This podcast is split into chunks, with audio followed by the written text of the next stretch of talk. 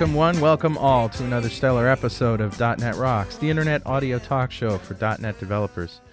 I'm your host in New London, Connecticut, Carl Franklin, and my co-host in Atlanta, Georgia, uh, with the flu, who sounds like a blues singer. Will you please welcome Saturated Fats? Yes, thank you very much.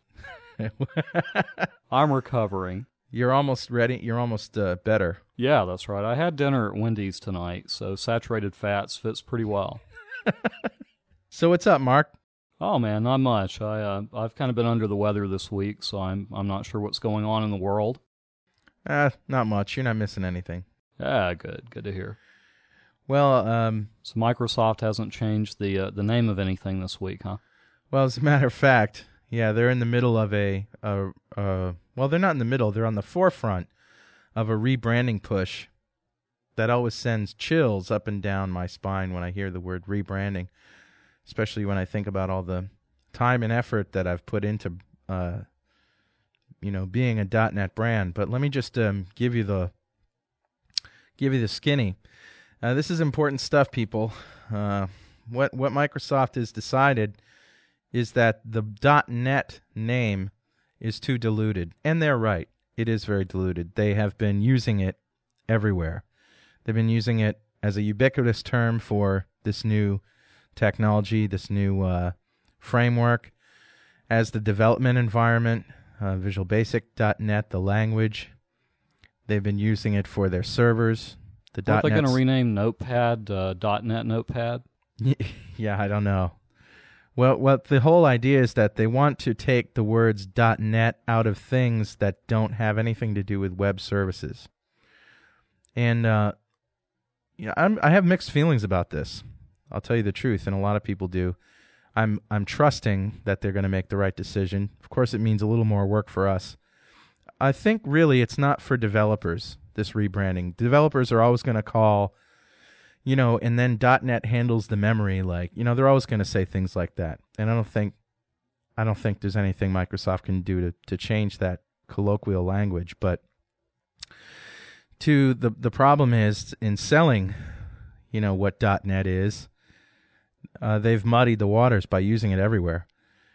So they want to refocus that uh, on just using the the .NET framework with web services. That's going to be called um, .NET. So they're pointing the word .NET more to web services than they are to the framework.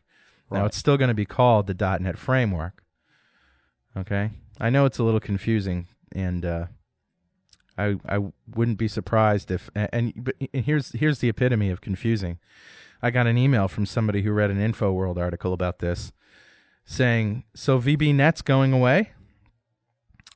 You know, so they're completely rewriting .NET you know, people don't get it. They don't, especially developers. They hear stuff like .NET is changing, and they, you know, they think technical. And uh. Here's the thing, folks. Nothing is changing technically.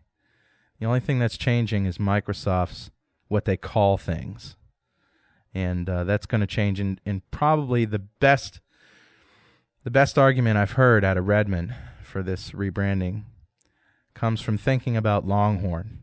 Longhorn is the uh, code name for the version of Windows that comes after XP Server, where the framework, what we call the .NET framework, I guess it's still called the .NET framework, is built into the operating system. So those things that we get as a benefit from targeting applications to the framework are now features of Windows, not features of .NET. You understand?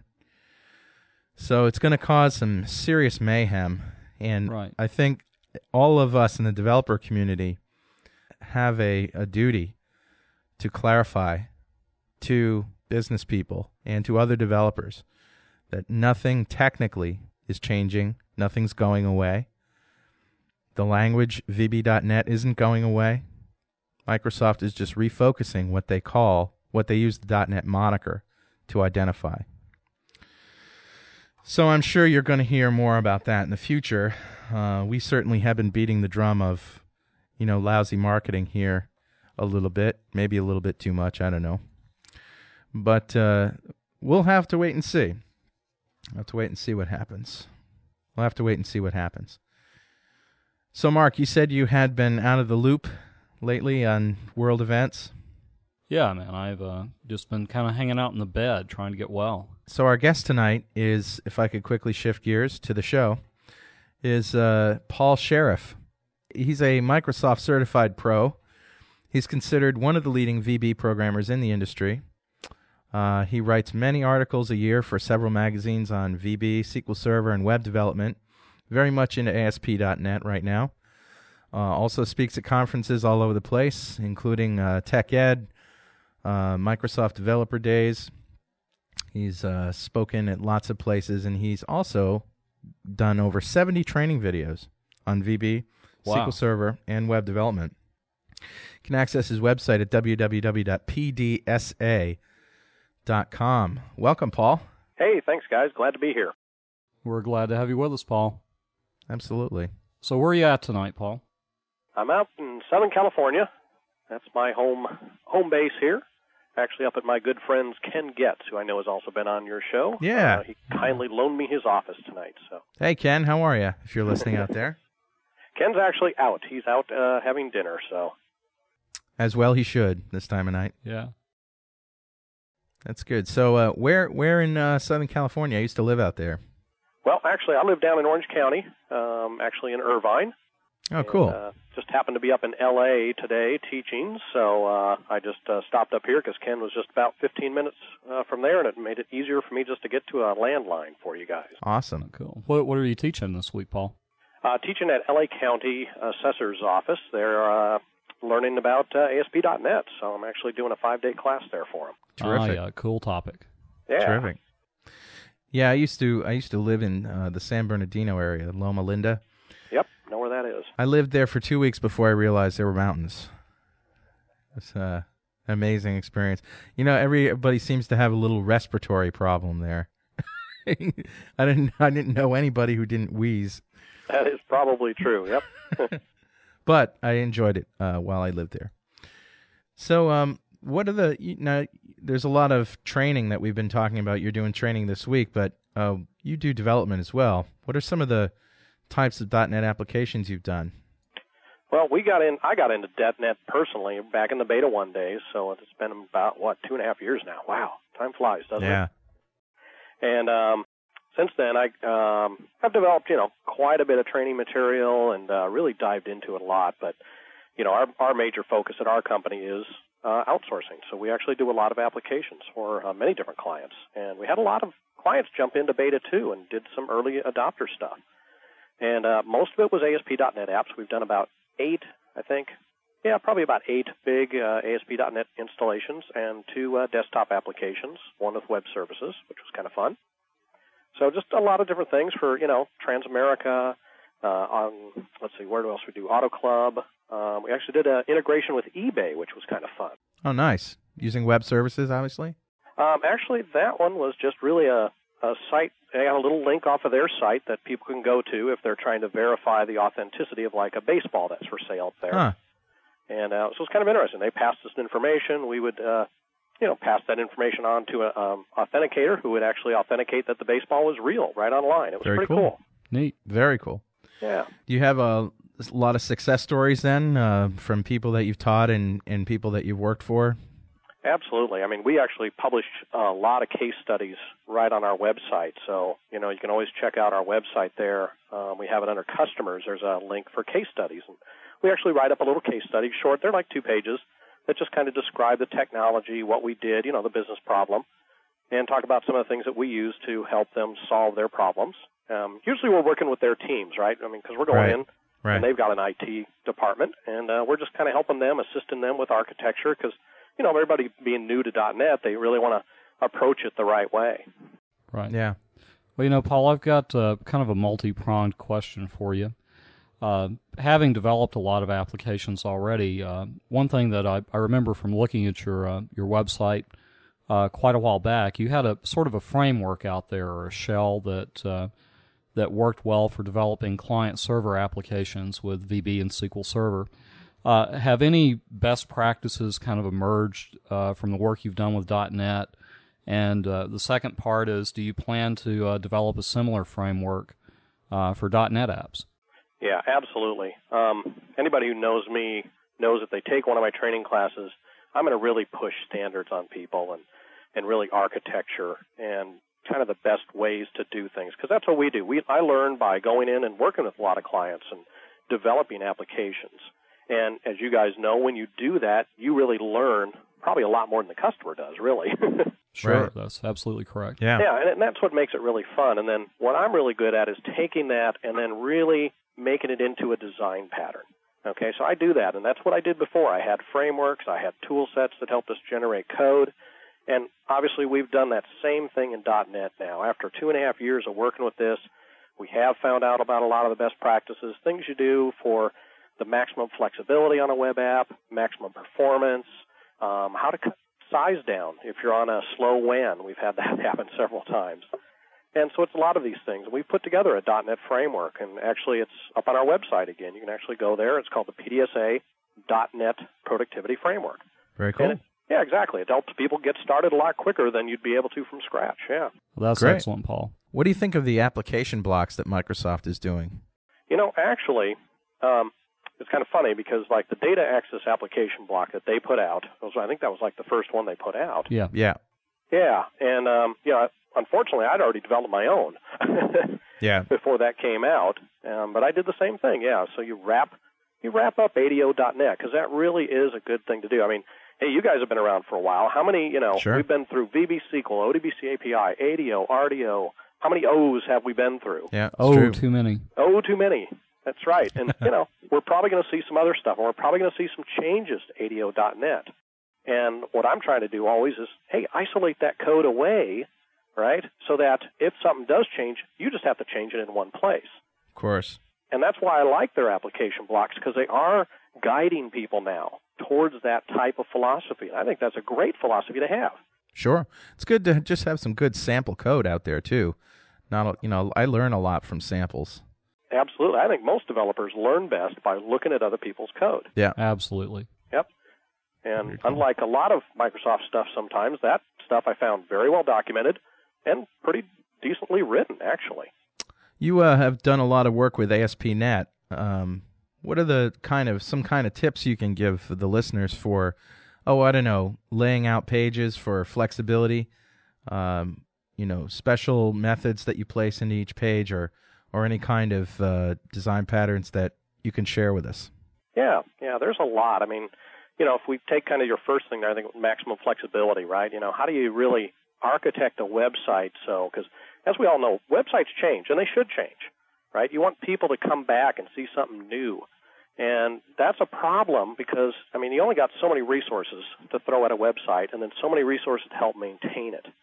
And one of the things that we always make sure we're doing for each of our websites is we're taking advantage of user controls and server controls. User controls are fantastic for things like headers. Right. You know, if you got Absolutely. a standard header that runs across every page. Perfect example of a, where to use a user control. And then your left navigation area. Right. Okay, again, that's an area that can change, right? So you stick in a user control there, and now that sits on every page. And if you want to make a change, you make the change in one place in that user control. Kind of goes that, that same philosophy we were just talking about, right? Wrapping stuff up so that you only go to one place. Yeah, there's not really a reason to use server side includes anymore now, is there? Uh, You know, a, a user control is really better.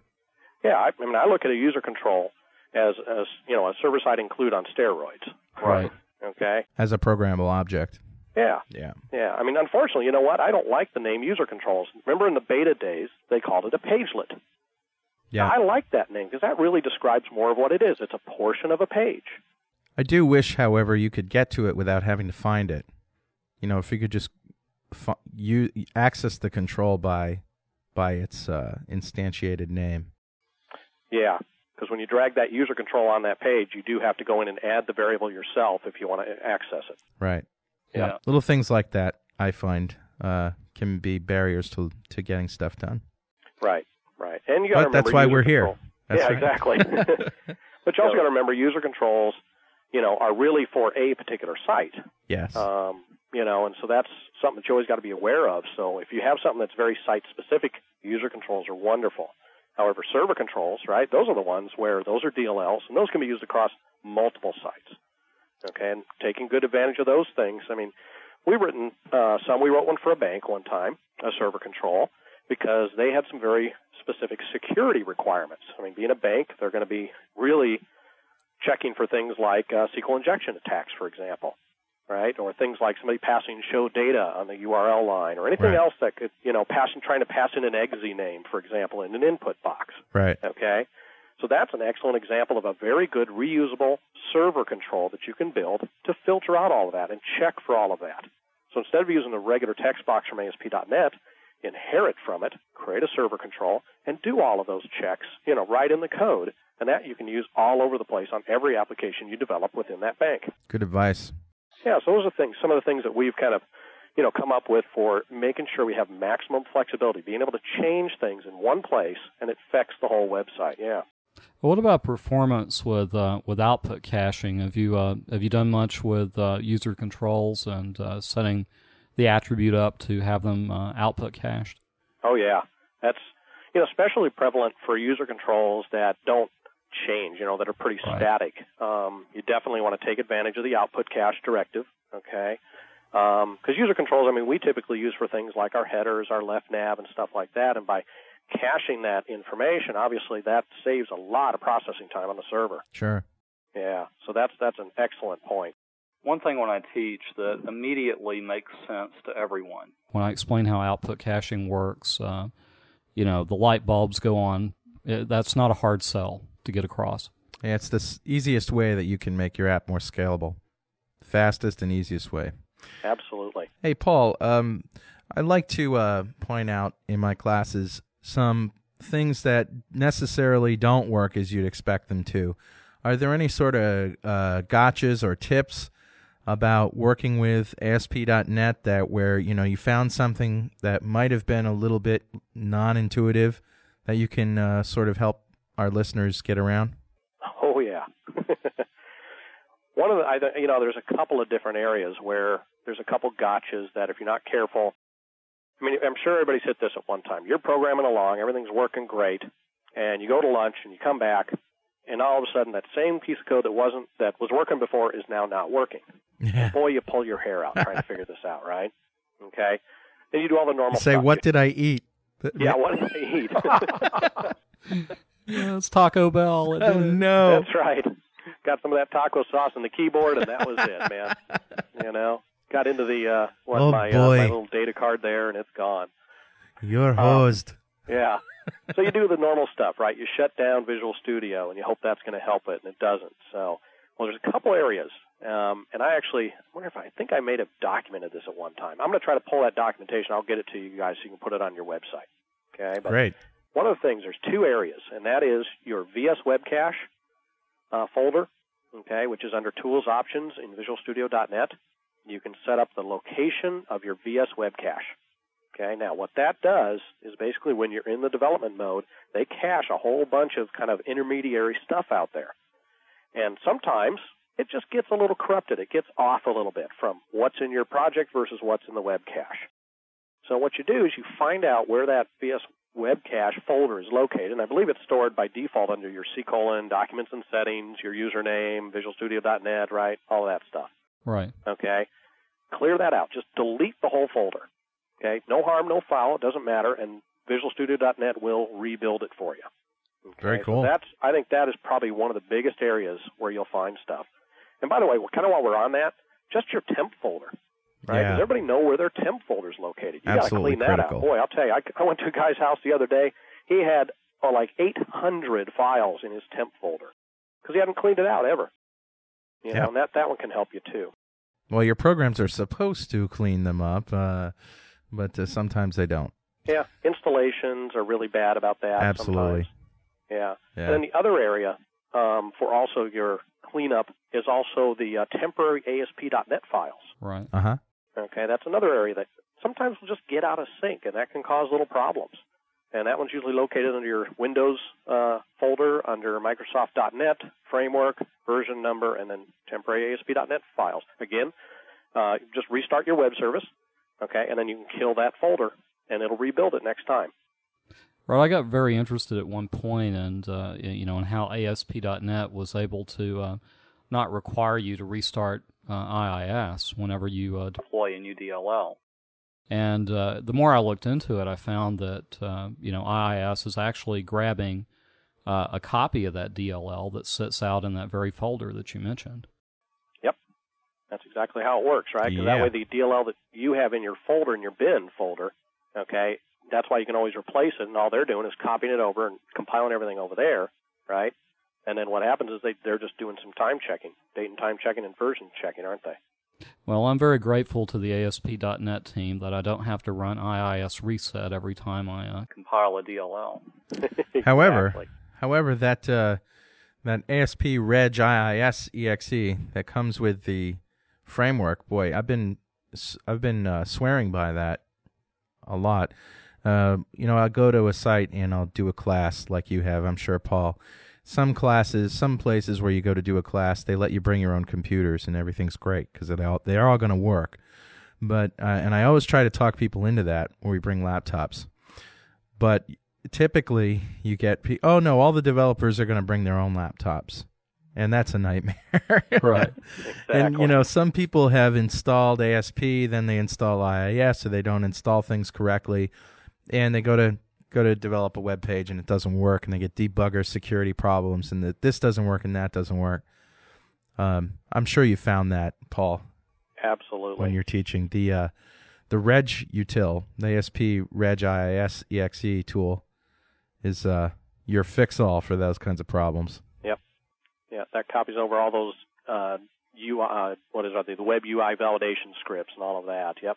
yeah Yeah, before I discovered that, and I actually found that, Carl, when I uh, attended your one of the early master classes that you did.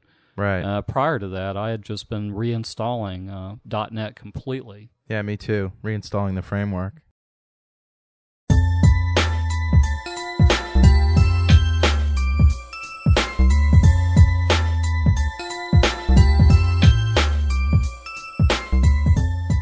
Hey, Carl here. I was just uh, flipping through MSDN magazine in the March issue, and uh, since we're talking about ASP.NET with Paul Sheriff, uh, I thought I'd mention a great article under the ASP.NET column heading Nine Options for Managing Persistent User State in Your ASP.NET Application by Steven A. Smith.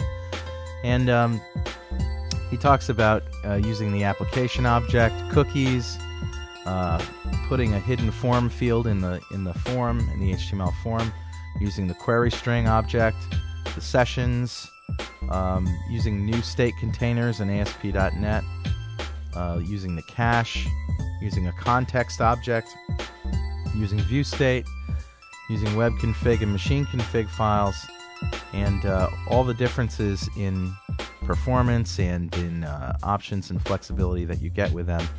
So uh, if you're you know concerned about maintaining state and uh, and its effects on performance, check it out. You can also check it out online right now for free at msdn.microsoft.com slash msdnmag and go to the current issue to the ASP.NET column and there you'll see it under features ASP.NET.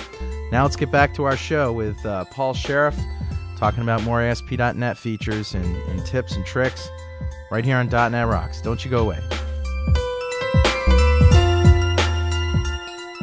What about exceptions? Exceptions are difficult to deal with in the web because you don't have that real-time exception object flowing down to the client where you can work with it and, and all that.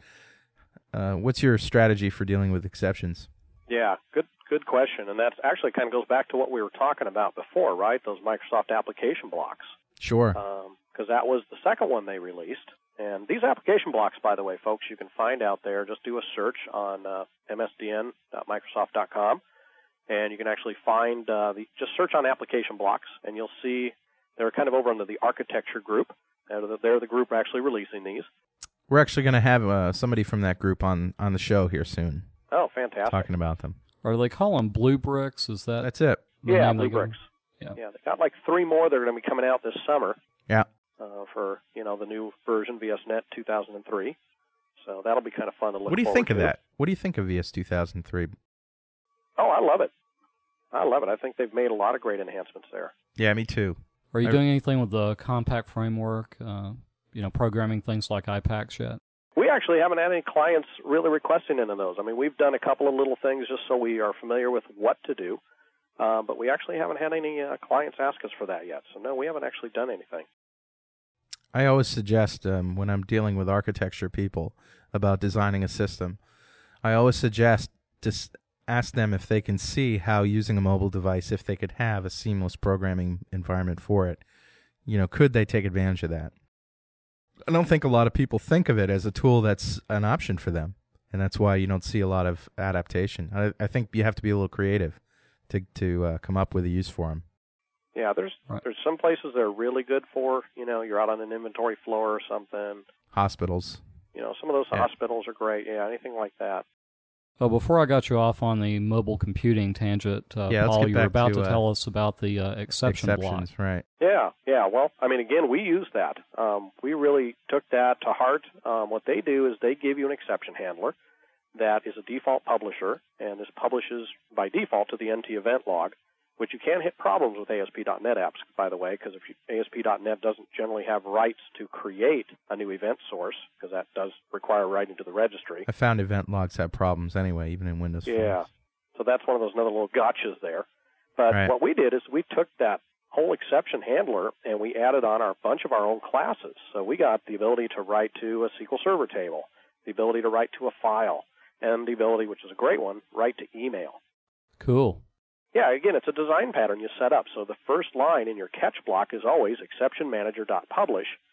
And what that does is it loops through your config file and finds these entries and says which publishers are on that I can publish to. So I can turn them on and off, you know, at my whim, basically.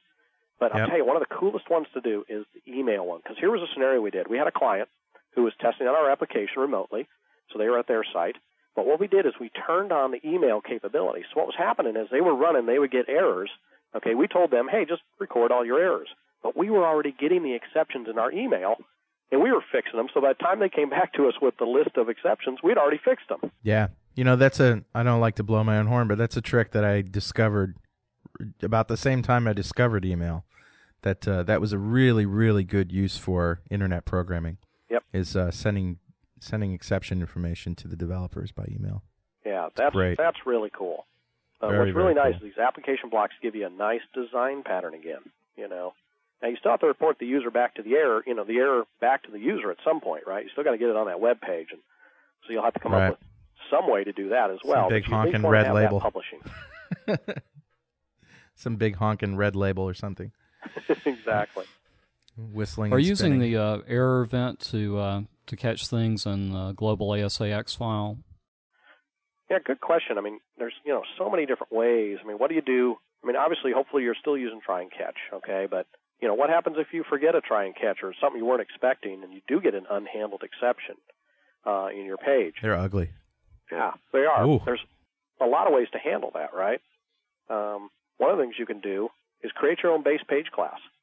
All right, what does that mean? Well, you know how at the top of every uh, class that you create in your web form, it says inherits system.web.ui.page, right? Right. Okay, well, just like anything in .NET, we can inherit from that. Okay, so what you do is you create your own base page class that inherits from that, and you override the on-error event. Okay, and then in the on-error event, what do you do? You call the exception manager.publish. Okay, Very and then cool. you call back to the regular on-error, and then what you can do is put in the custom errors element inside of your web config to redirect to a specific page. Okay, and then that page, that way you never get the you know the really ugly page we've all gotten before Right. when you get an error. Yeah, Sure. you can override that so the user would never see that. They'd see a nice page, okay, that says, "Hey, we're sorry, we can't process your request right now because you're an idiot." No, I'm just kidding. But- Wouldn't our jobs be so much easier Oh, without know. users? We could just be honest. Right. All right. First of all, put the crack pipe down. Second of all, no. Um, do you find yourself using data readers for binding with ASP.NET more than you use data sets, or a good mix of both, or what's the deal there? Yeah, that's a good question. You know, um, there's been so much talk about this. You know, which way do you go? Do you, do you use a data set? Do you use a data reader? Um, and really, it, it, actually, we use both.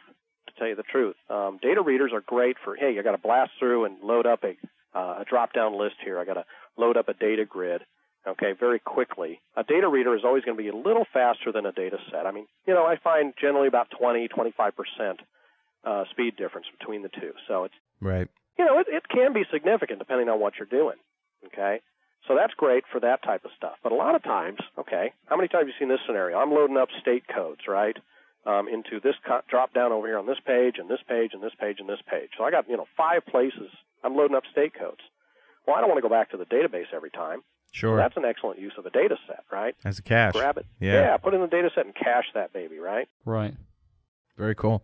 Also, I would I would imagine use data sets if you need to update. Um, you know, if you're just reading data once, sure, pull it out in a data data reader. Right. But if you want to do any updates, of course.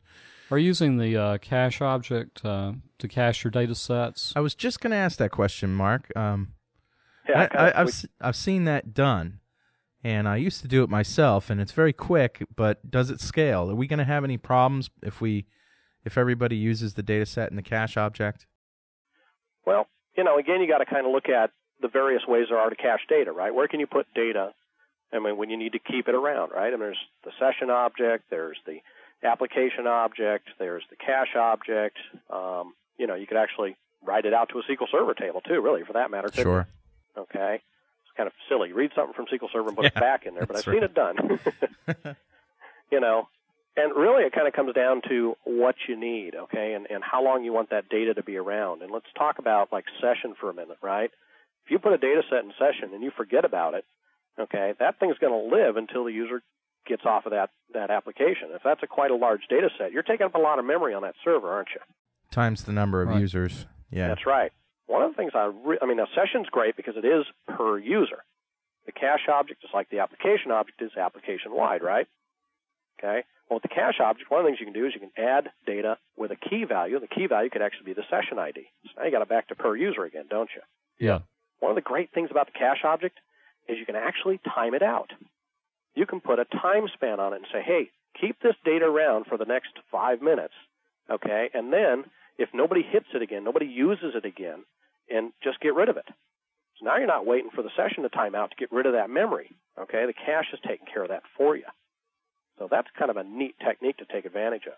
Well, back to my question about performance and and uh, about uh, all those. Let's say we have you know 20, 30 simultaneous users, and I have a data set and a cache object. There's one data set, and um, all of the different users are reading from it and updating and writing. I know you don't have.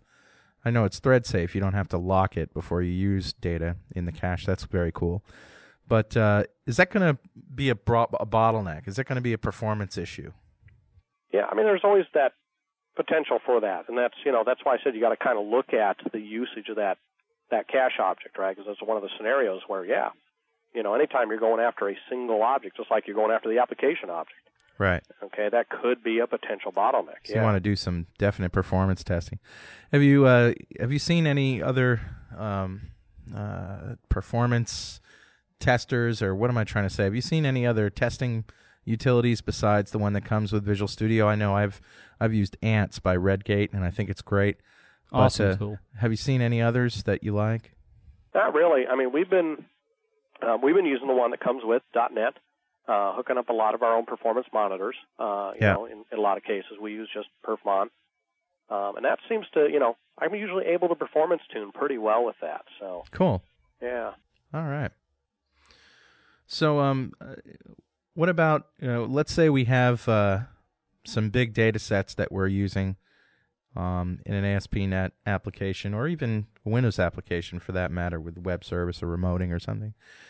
What uh, what kind of best practices do you have, or or tips or advice you can give the listener as to uh, economize the data that's going across the network? Yeah, I mean that's kind of you know a couple things there, right? I mean, number one, you got to look at trying to avoid things like select asterisk, right? I mean, when you only Sure. need two columns, hey, don't send a select asterisk down because you get all columns. So that would help limit things, right? Um, common techniques that we've done is, you know, I, I know a lot of people will just load up a drop-down list with all the values when really the user is never going to scroll through all of them. They really kind of have a good idea of, hey, you know, I'm really looking for something that's in the in the A category. Okay, Yeah. so they might give them a little uh, little text box and let them type in the first couple letters, then post back, or or if you're on a you know WinForms app, send down a like. Hey, give me all records where you know the the field name is like a, you know, and then percent sign, right? Use a wildcard because that limits a lot of that data. Okay? Sure. Um, one of the things, oh, we just ran into this, and just kind of reminded me here. We just ran into this at a company that has a wide area network, and they have a very small pipe. Okay, now I didn't know this at the time. Um, they told us they had 128k, you know, line for us, no big deal. Um, then I found out that number one, it's for 80 users. Oh. The- and they're using Access. Big omission there, huh? um, and that wasn't even the worst of it. Half of the pipe was dedicated to mainframe traffic. Oh. Okay? Now I'm down to 64. Okay? So it's getting better. Then the mainframe is also burstable and can has priority so it can take up the rest of that. Jeez. In some cases I was getting 3 to 10k throughput on this pipe for a web app. Insane. Okay? Now, let me ask you something. You ever gone in and had a data grid that you loaded up, right, and it comes over on your ASP.NET page, right? Have you ever gone in and done a view source? Oh God, yeah. Yeah. What's the biggest prop? What's the biggest section that you see in there? That would be the uh I don't know, starts with view and ends with state. There you go. That Yeah. view state, right? Okay. Now, you know, you say, well, I got to have the view state because I'm doing sorting on the data grid, or you know, I'm posting back, and I had got to have the I got to have it recreate that data, right? Okay. Well, this one bit us because obviously I had a very small pipe to work with. Okay. I just happen to remember reading about two months ago in the February edition of MSDN magazine, Dino Esposito had a fantastic article on how to save the state on the server. Okay? Yeah. They built this into .NET. They realized this was going to be a problem. There are two methods that you take advantage of. There's load persistence, uh, what is it? load view state from persistence medium and save state to persistence medium. Hmm. Okay, These are built right in on the page class. Cool. All right. So again, all you have to do is override these methods, and you can then save the view state on the server. You could save it in a file, or hey, use that cache object we were just talking about. Right. And any of this can be done so easily. And guess what? When we did this, it cut the size of our pages by an average of 40% Wow. wow. going out across that pipe. It was amazing. That's great. Yeah. So if you haven't seen it, I'll get the I'll get the links for that too, you guys. But it's actually in the MSDN um, MSDN, magazine, magazine. February 2003 edition. MSDN magazine is incredible. Yeah, it's fantastic. I love it. And Dino always has great articles on stuff. he like does. this. He really he really puts a lot of thought into uh, solutions and publishes solutions. You know, he's always working, going way beyond just the technologies and simple demos. He's always picking really really useful things to do with with his stuff, which I like. Yeah, he's he's pretty cool, and I, I've read a lot of his articles. And that, I mean, I just happen to remember this because it just happened actually two weeks ago. This, this Wow. kind of came up, you know, with this client. That's cool. Have you heard of people also serializing the uh, web controls and, and saving those that way? No, I haven't heard them? of that one. I haven't either, but I just uh, thought of it. But I don't, I don't know if it's even possible. We're gonna have to try it. Yeah, yeah, just I'm made gonna it have try that one. I've been getting into serializing recently. I've actually did some work with a binary formatter, and just easily, it's easy to just take an object and serialize it to a stream, a memory stream, get the get a, an array of bytes out of it. Um, I just did some looking, but you know what's interesting? If you serialize a data set with a binary formatter, and then you save that to a file, let's say, and you also just do a write XML, there isn't much difference. There really isn't much difference in the size, um, which was surprising to me. Interesting. So I'm Yeah. I'm always interested in in compression.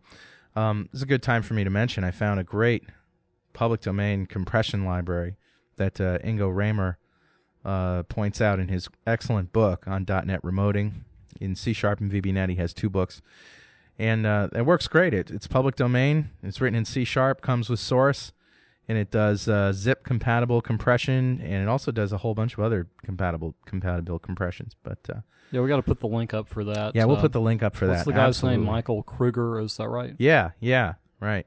And I found that um, especially if you're using uh, remoting or sockets or any of these things, that you can compress a data set and send it to a client, which can then decompress it and really get a significant performance benefit. Oh, that's a great idea. Yeah. Yeah, that that's one of those common sense things that Absolutely. you know you, you you know it just seems apparent that we should somehow compress. We got all this raw power on these PCs. You know, it's not going to take any time at all to compress a data set. Right. Right. And a zip format is uh, you know a well-known tested algorithm. I swear they should put that into. I don't know. Are they putting compression into web services? Do you know, Paul?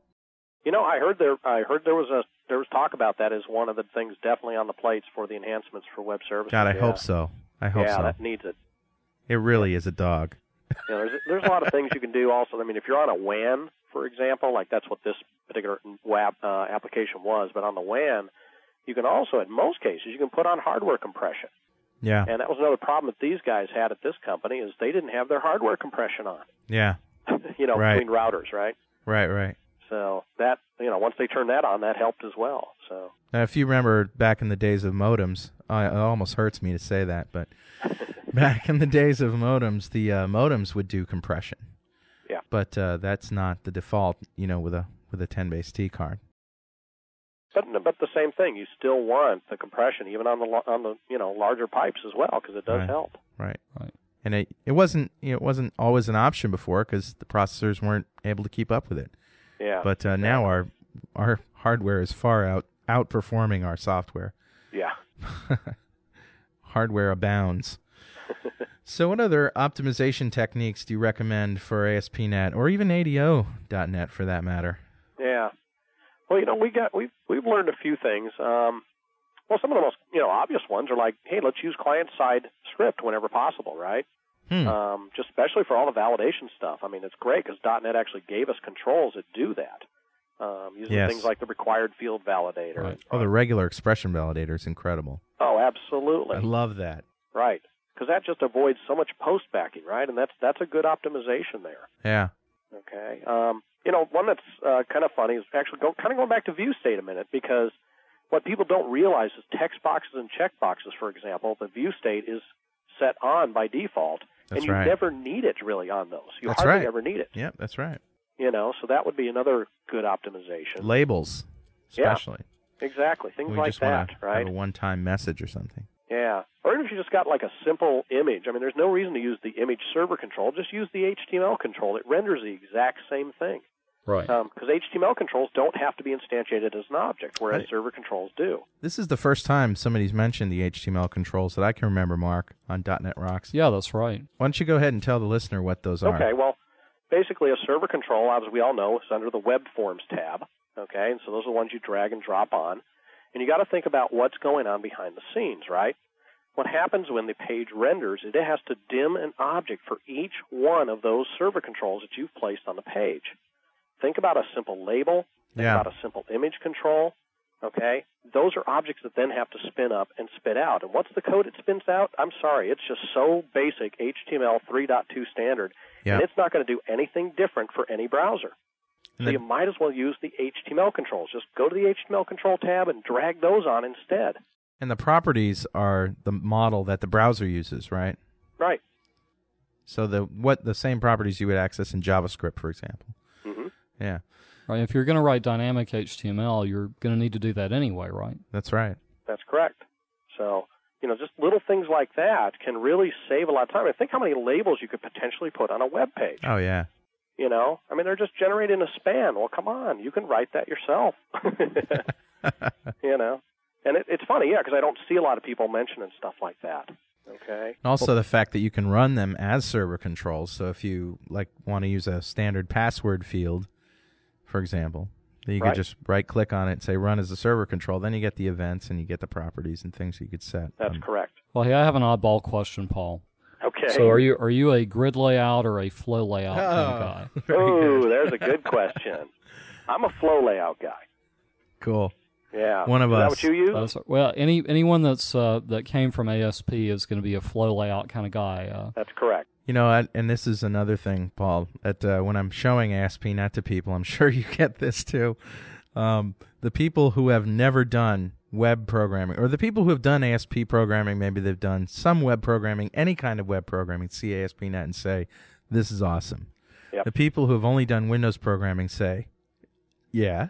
So yeah, like a big hairy deal. What's, what's the deal? what's the big deal? So you get a button with an event and you set a label text property. Yeah, exactly. I don't get it. You know, what's the why is everybody so happy about this? Right. Well, I tell you uh, one thing that I do uh, sometimes, especially doing demos in class. I'll go ahead and leave it in grid layout, uh, lay the page out, and then I'll go change the target schema. And instead of using absolute positioning, it'll go ahead and build tables for you. Uh, have you looked into I didn't doing know that, that. at all? Yeah. And why did why did you do that? Because you know I, I know I know why I do that, but why did you do that? Well, just to cut down on having to uh, to generate all those tables and, and lay them out. I mean, it, it Right. builds the table for you. I didn't then. know it did that. Does it space them out accordingly? Uh, well, no, you can you can still run into uh, to some layout problems with Yeah. it because it's not doing absolute positioning. Okay. So you know you wind up having to go back and edit usually the tables uh, by hand a little bit, but it it definitely saves you some time. I generally tell people that we're going to use grid layout mode in the class because this is not a class in HTML design, and we could get so lost in the table editor. Oh my God, you know, Right. we get so lost in the table editor we'd never get any code written.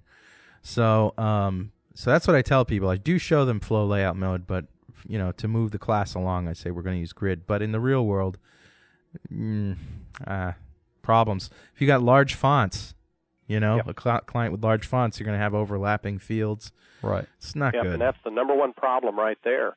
You know, people use the grid layout and then they give it to somebody who you know can't see very well, and they've just gone in and set their text size to largest, Yep. and all of a sudden, boy, this this page looks like crap. Yep. I can't Yeah. read it. I had a guy at one point telling me how the validation controls just don't work right, and I said, "Well, what what's wrong with them that they don't work right?" He said, "Well, there's a property that's supposed to allow them to collapse in, and uh, it just doesn't work." And what he was doing was using grid layout. So of course it, it positioned the validation control absolutely, and it it wouldn't let it collapse into Right. the side of the control. Yep. Um, what do you th- What do you think about um, uh, smart navigation? The Well- smart navigation property. Yeah. I mean, we've used it when we knew that the target was IE, obviously, because that's the only thing you're going to really do. Yeah. Uh, well, I think Netscape six supports it now, doesn't it? Yeah, the browser has to support iframes as Yeah. you know the uh, require. Actually, we had some problems though with smart navigation and the uh, and Netscape. Ah. So um, even on Netscape six, we did have it. Didn't always get there. Well, I'll tell you what is a problem is if you have a list box on your form, it's going to refresh and redraw anyway. Right. and uh, that's num- problem number one. I, I also ran into a couple of weird problems that I I just didn't I don't remember. I just remember they didn't make any sense, and I turned smart navigation off and everything worked fine. So Yeah. I guess my gut feeling is that if you're writing for for IE only, that's great. But if you're writing for IE only, that means they have Windows. That means they have IE. The latest version, they should just install the framework and you should write a Windows app. So that's all I got to say about that.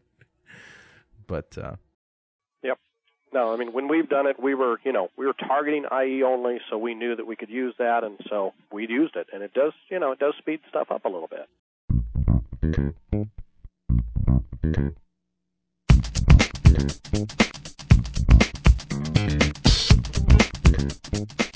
Hey, does your company have a group of eight or more developers that are fluent in VB4, 5, or 6? Or maybe even VB3? And you're looking to move to VB.net or ASP.net? And uh, you're really sort of throwing around a lot of different options? Well, listen. Mark Dunn and myself both do on site training. We will customize a class for you. We'll bring our laptops. If you can get a conference room and eight or more people together, we'll come to you and we'll customize a class just for your needs.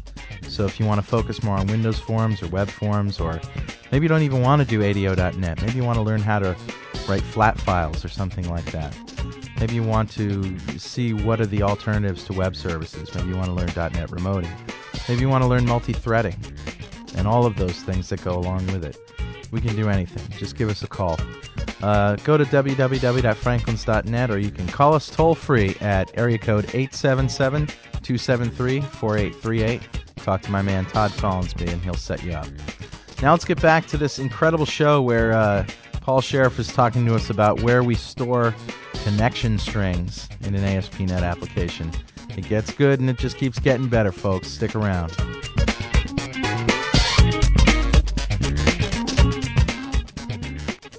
You know, it kind of reminded me of one other thing. I'm going to kind of interject here, but um, you know, one of the things that when you talk about performance, you also got to talk a little bit about okay, where do you store your application variables? I mean, what are you guys using? Are you putting it in web config?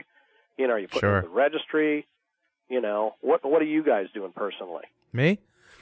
Um, for like uh, configuration strings that are sensitive, Yeah, you know, well, yeah, connection strings, right? You connection know, strings. where are you storing that stuff? I'll typically store them encrypted in the config file. And You I are have I actually put file. some stuff in just XML files uh, on the server. I have a uh, whether it's a config file or it's a text file or an XML file. I have a, a thing that I build into components as a as a dynamic property, which is the a encrypted um, connection string. So it writes it out encrypted, it reads it in, decrypts it, and uses Right. that. Right. And then how are you retrieving that data? Are you using the system.configuration, configuration settings.app settings to retrieve that? I've done it both ways. Right. I've done it as a dynamic property, Okay. so that it's Which is using app settings underneath the hood. yeah. So exactly, but you don't have to specifically go out and use it. Right. I've done that, and I've done app settings. So. Okay. And All I've right. also just written it out to a text file. Okay. And read it in as a text file. You can do that too. Nothing Right. wrong with text files, folks. Nothing wrong with that. I just wanted to mention one thing here, okay? Because app settings is actually pretty darn slow. Okay? Hmm. And the reason why it's so slow is because they're actually rereading the web config file every time. And they have to do that because if you ever gone in and changed that dynamically, your web config, and then you save it, and it'll pick it up right away, won't it? Well, in an ASP application, your web config gets read in whenever it changes. I'm sorry, at what? That, that's what I think Paul just said. Yeah, and in, in an ASP app, your web config gets reread whenever it changes. Okay, but with app settings, it's actually rereading it every single time. Huh. you hit it. And I found this out because there's another way to do where you're still reading from web config, but it caches everything at one time. Hmm, hmm, hmm. Okay, and there's Hmm. a what's called a custom class that you can create that you implement the iConfiguration section handler interface. Cool. Okay, now what happens is you actually call a method called getConfig and you give it the name of the configuration section you want. Okay, and then it'll call your class and it's got an interface and there's a create method and it'll pass the whole XML node to you at one shot, turn it into a name value collection, and you can read them Ah. all and cache them in your own local variables. Cool, man. I did not know that. Seems Now, like what an you- awful lot of work just to read some data from a file. That's why I'm Yeah, but- typically using text files. Yeah, you set this up one time, and what happens? I mean, because I did some timings on this, and you know, to read something from app settings takes about takes about 250 milliseconds on average. Huh. When I used this custom class, okay, it took 30 milliseconds. Cool.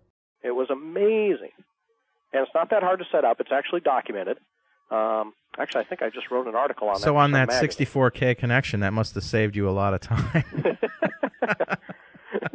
yeah. So you know, but just little things like that, because that was that was to me very amazing. Because what they do is then they they put up a they uh, set up a dependency on the web config file so that when it changes, it automatically takes your whole section and passes it to your class again. And says, hey, this area changed. Here That's you cool. go. That's very Right. cool. It is. Yeah. So same thing. Like a lot of people say, well, for security, my people don't let me put things in the web config, so we had to put it in the registry. Yeah, I wouldn't do that. Yeah, the registry is fantastic, no problem. Unless you have to reinstall sure, Windows. Yeah. but make sure you again read it from the registry once and then cache it because Right. reading from the registry, 650 milliseconds on average. Oh yeah. Registry's slow. Yeah. Yeah. So, you know, things like that can just really make a big difference. I mean, you know, when we're talking about performance, right? Oh, so what's great. the uh, downside to reading and writing directly to uh, a text file, which we all agreed was okay? Well, again, what you want to do is read that one time, right? And cache it. Now, this is this is where that cache object can come in very handy, right? exactly. One of the things you can do on a cache object is you can set up a dependency so that if that text file changes, it'll invalidate the cache, and you can have a, a callback method that you can put on that. And guess what? It'll read it back in. Cache is awesome. Yeah, Right. it is really cool. And uh, I don't know. I don't know if I don't think uh, Java has cache, does it? I don't think it does. J2EE. I wouldn't know. We don't have any Java experts here, so that's why we're Nope. drawing a blank. We'll have to get Pat Hynds back yeah, on that's the line according to that Pat. They didn't have doesn't have that. Yeah. At least at this taping, anyway. Yeah. You uh, mentioned security. What are there? Are there other security concerns uh, with ASP.NET? Well, you know, that is, again, a lot of things that you need to think about and kind of what we talked about right here, right, with, you know, making sure you're encrypting your connection string in your web.config file. Okay, that's that's a good practice. Um, obviously, you can put it in the registry. That's more secure. Okay, I stay Uh, away from the registry wherever possible. Amen. brother. Yeah, but you know what? There, there are a lot of good reasons to use it. And I think if you do it effectively, you can use that. But Well, a big problem is, you know, if you if you have to repave your machine, those settings are gone.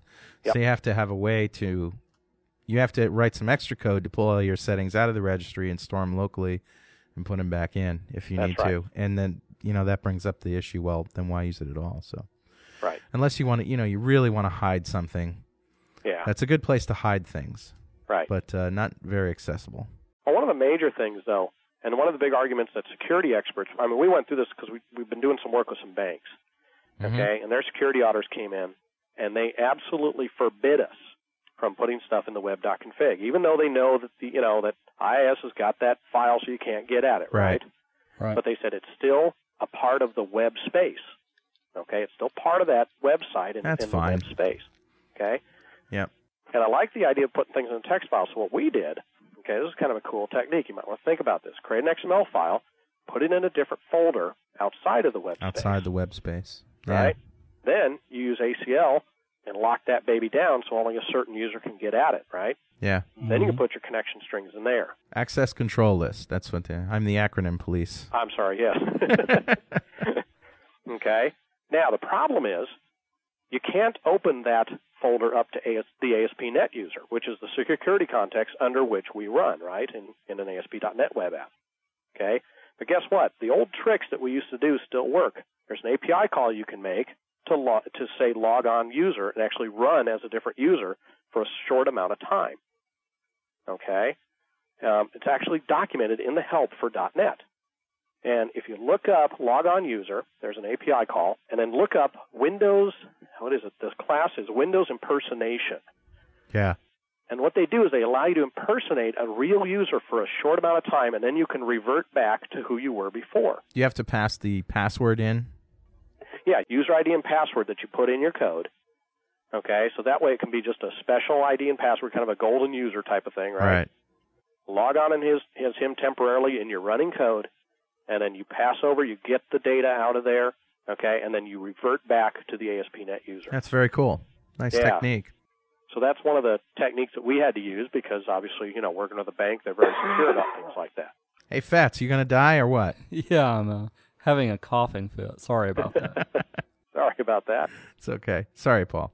No, that's cool. yeah, I'm better now. You sure? Boy, Yeah. You gonna drink I some felt whiskey? that way over here in California. Yeah, yeah. Better Drink- bring me a bucket. Uh, Drink a little bourbon. That'll clear that right up.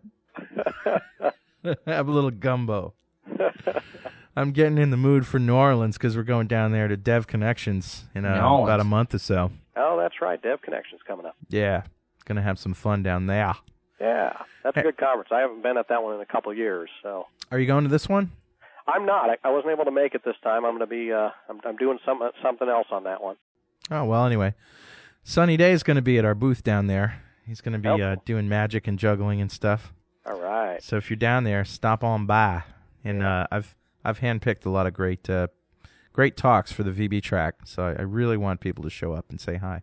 We were Oh, thinking about great. having a .NET Rocks party for listeners anyway. Hey, cool. Stay tuned for that. That'd be cool. So Now, I'll get I'll get some abstracts into you next time, Carl, and we'll get Okay. me on the speaker list for that one. Absolutely. I did that two years ago. I had a blast. So Yeah. Yep. A good crew down there. So what do you think VB programmers should be learning? VBNet programmers should be learning. What skills?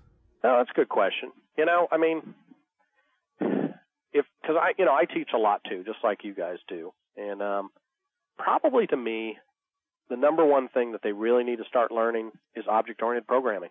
Yeah. You know, True I objects.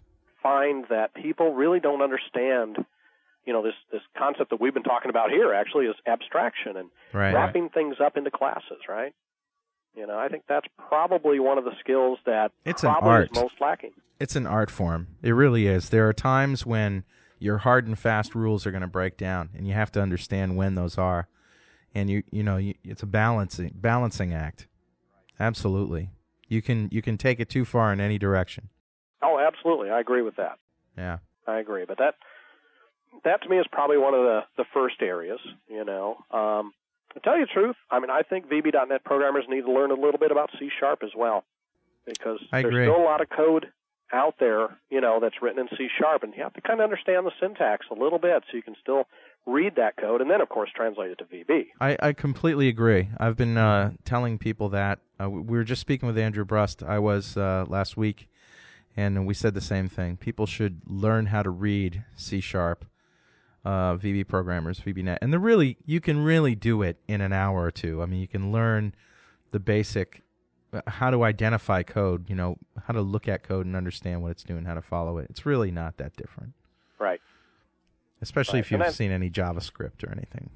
Yeah, JavaScript would be another area because when you start writing web apps, and uh, not everybody's going to be writing web apps. I mean, .NET has an excellent story for desktop applications. Oh, yeah. Windows Forms is fantastic. That's true. I'm People glad to don't- hear you say that. Yeah. Me too. Oh yeah, it is, and I think you know, but but when you do get into the web space, and I think a lot of VB developers are going to be, that you know, JavaScript is going to be very important for you. So, I agree. And I think one last area is um, XML. Yeah. You know, I think XML, you're going to see it. It's it's just prevalent all over the place in .NET when you're looking at config files, and it just is.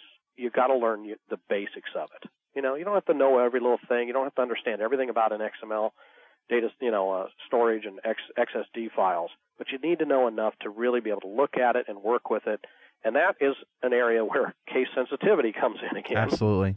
You know, and a lot of VB Yeah. programmers have a lot of problems with that. And uh, I think schemas, XSD schemas, are probably the most important thing to understand how to read um, in XML. I mean, the rest of the stuff, it's all pretty much generated. We can look at it and understand it. But schemas are very, very powerful, and they are, as I've said before, the new data contract uh, of the future. We need to uh, really need to see what what those things are. Absolutely. Absolutely. So, you got any favorite um, utilities, downloads, uh, fun things, or even third-party products that you really like that you want to uh, share a link with the listeners? Yeah, I'll try to I'll try to think of some of the links. I mean, let me bring up my little little guy here. Um, tell you the truth, the probably the number one site that I go to is MSDN. You Yeah. know, I actually go to msdn.microsoft.com and I do a lot of searching on that. Um, obviously, I go to Google as well. Um, sometimes Stephen they got Fort- better links than Microsoft does. Right. I usually go to Google first. Uh, believe Yeah. Stephen Forte just showed us uh, www.google.com slash Microsoft as a Microsoft-centric Google search engine. oh wow, Yeah, anything in the world you want to search at Microsoft, do it through there. That's cool. That's cool. So I actually, I really do use Microsoft's website a lot. Um, I like GotDotNet, although unfortunately a lot of that's C sharp. Yeah. Um, you know, but I've learned enough about C sharp that I can still work my way through the samples. But they have a lot of good samples. They do. Yep, they have a lot of great samples. and some good downloads. I mean, you know, th- their whole menu system on the GotDotNet site you can actually download and use. Have you seen uh, .NET 247 or 24/7? Yep. That's a good community. Yep, been there as well. How about uh, uh, vbcity.com? Uh, I haven't been to that one. Yeah, check it out. It's pretty good. Okay. There's a lot of, I would say there's a lot of intermediate, even beginner intermediate people there, but there's some really advanced discussions as well. It's uh, they got a great VB.net forum there. Well, that's good. Yeah, because I think we we really need some more dot or VB.net sites out there. You know, VB centric. So Funny you should mention that. you guys remember the old Carl and Gary's website? oh yeah, Yeah, well, I'm uh, I'm doing a new site, and I'm not saying that it has anything to do with Carl and Gary's because it doesn't. It's a whole Franklins.Net site, but it is going to be Carl's VB.net homepage, and uh, it's going to be the same kind of li- categorized lists of resources elsewhere on the internet. Uh, so while there's not going to be any content there, I hope to make what uh, will eventually become the search engine or the list of resources for VB.NET programmers on the web. Your one-stop shop. Yeah. So we're gonna give it a wonderful. shot. We have some uh, some uh, so a little bit of seed money from Microsoft. They helped us out. Thanks to Eric Ewing. Cool. Shout out there. And uh, it's not up yet, but it will be soon. And stay stay tuned for that. Oh, that's great. Eric's a good guy. So, have you used any alternate environments besides VisualStudio.net? There, there's a couple out there. I know Delphi is coming out with one. Right. There's also a there's also one. Mark, help me out here. The same guy that did the um the utility we were talking about uh, just about a month ago. Uh, I can't remember what it was now. Oh yeah, it was the XML comment creator. Right, right, right. Those guys have an environment for oh, uh, really? yeah, a programming environment for .NET. Wow. I don't know if it's free or not, but I'll try No, to I find. haven't used any. I mean, I, I looked at Web Matrix. yeah, um, which you know to me was like, well, gosh, if I got VisualStudio.net, why? right.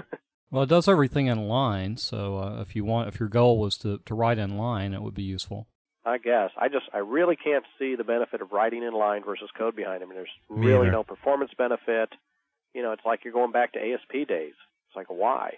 yeah, it's for the people who are you know text pad centric. Let's say Yeah. Notepad centric. Right. Right. Yeah. Um, you know, you might want to check out my website. Um, you can sign up for my newsletter. I do have a monthly newsletter that I send out with tips and tricks on Great. .NET. Great. Um, and then I have a tips and tricks folder as well. And it's like every time I speak at a user group or anything I come up with, I just put it up on my little tips and tricks site. Web is fantastic, isn't it? Oh, it is. It's fantastic. Are you Yeah. still doing videos these days, Paul? Yeah, I am. I'm actually doing them with a new company uh, called Blast Through Learning, and it's actually blastthroughlearning.com. Great. And um, actually, I teamed up with uh, Alison Balter and another buddy of mine, Bruce Jones, and we're all um, we're using a lot of my courseware and Alison's courseware that we've written on .NET, and just putting all of that down onto videos. It's actually mostly on CDs these days, obviously. Hmm. You know, you just plug it into your computer and watch right online. So Do more people buy videotapes or CDs? it's about 50-50 still. Really? Yeah, Huh. kind of would have expected it to kind of shift over by now Yeah. to CDs, but it's still about 50-50. Wow. Yeah, it's kind of interesting. Any plans to do DVDs? Um, I think in the future, but right now they're not. Yeah. Yeah. Oh, very cool. Yeah, it's fun. You know, I really enjoy doing that. I just I really enjoy teaching. I really enjoy getting you know the word out on things. I write a lot of articles and I speak at conferences and seminars all over the place. And to me, it's, it's just a lot of fun. And you know, as you guys know, when you teach, you learn more. Yeah, absolutely. Yep. Hey, Paul, did you uh, did you hear the news that uh, Yanni and Kenny G and John Tesh died in a fiery uh, plane plane accident? no, I hadn't heard that. Uh, it's not true. It's just one of those "wouldn't it be nice" kind of things. Yeah, exactly. just would have been a big yawn anyway. Yeah, well. whatever. Well, uh, any last minute wisdom you want to impart to the uh, the teeming millions? Oh boy, you know, if you haven't gotten into .NET yet, what are you waiting for? That's right. We love .NET. It is it, it rocks. It's real. It is. It's real, and and you know, here's the deal, man. Saving time and money is what it's all about. That's right.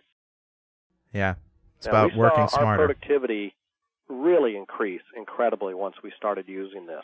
It's about working smarter. It's about uh, doing less code to do the same thing. Well, I tell students .NET will make you look smarter. Absolutely. Yep, I agree. You'll spend less time in front of your CRT, so your eyes won't be bloodshot. You can wash your hair once in a You while. You can wash your hair once. Well, only if you're using VBNet, right? Right. You can notice that Paul has nice fluffy hair. That's right. You know, Still got it. He Getting has up there in time. age, but I still got it. He has time to bathe every day, as Yeah. do we. All right, you guys, we're gonna wrap it up here. So uh, thanks for being on the show. Um, man, just an incredible uh, resource of information you are, and uh, thank you. Well, thanks, guys. Hey, this has been fun, and maybe we'll do it again sometime in the future. Oh, we'd love to, Paul. It's been a real pleasure. Yeah, All right. Take absolutely. care, guys. And say hi to Ken for us. We'll do. Okay. All right. Bye bye. Good night. Good luck.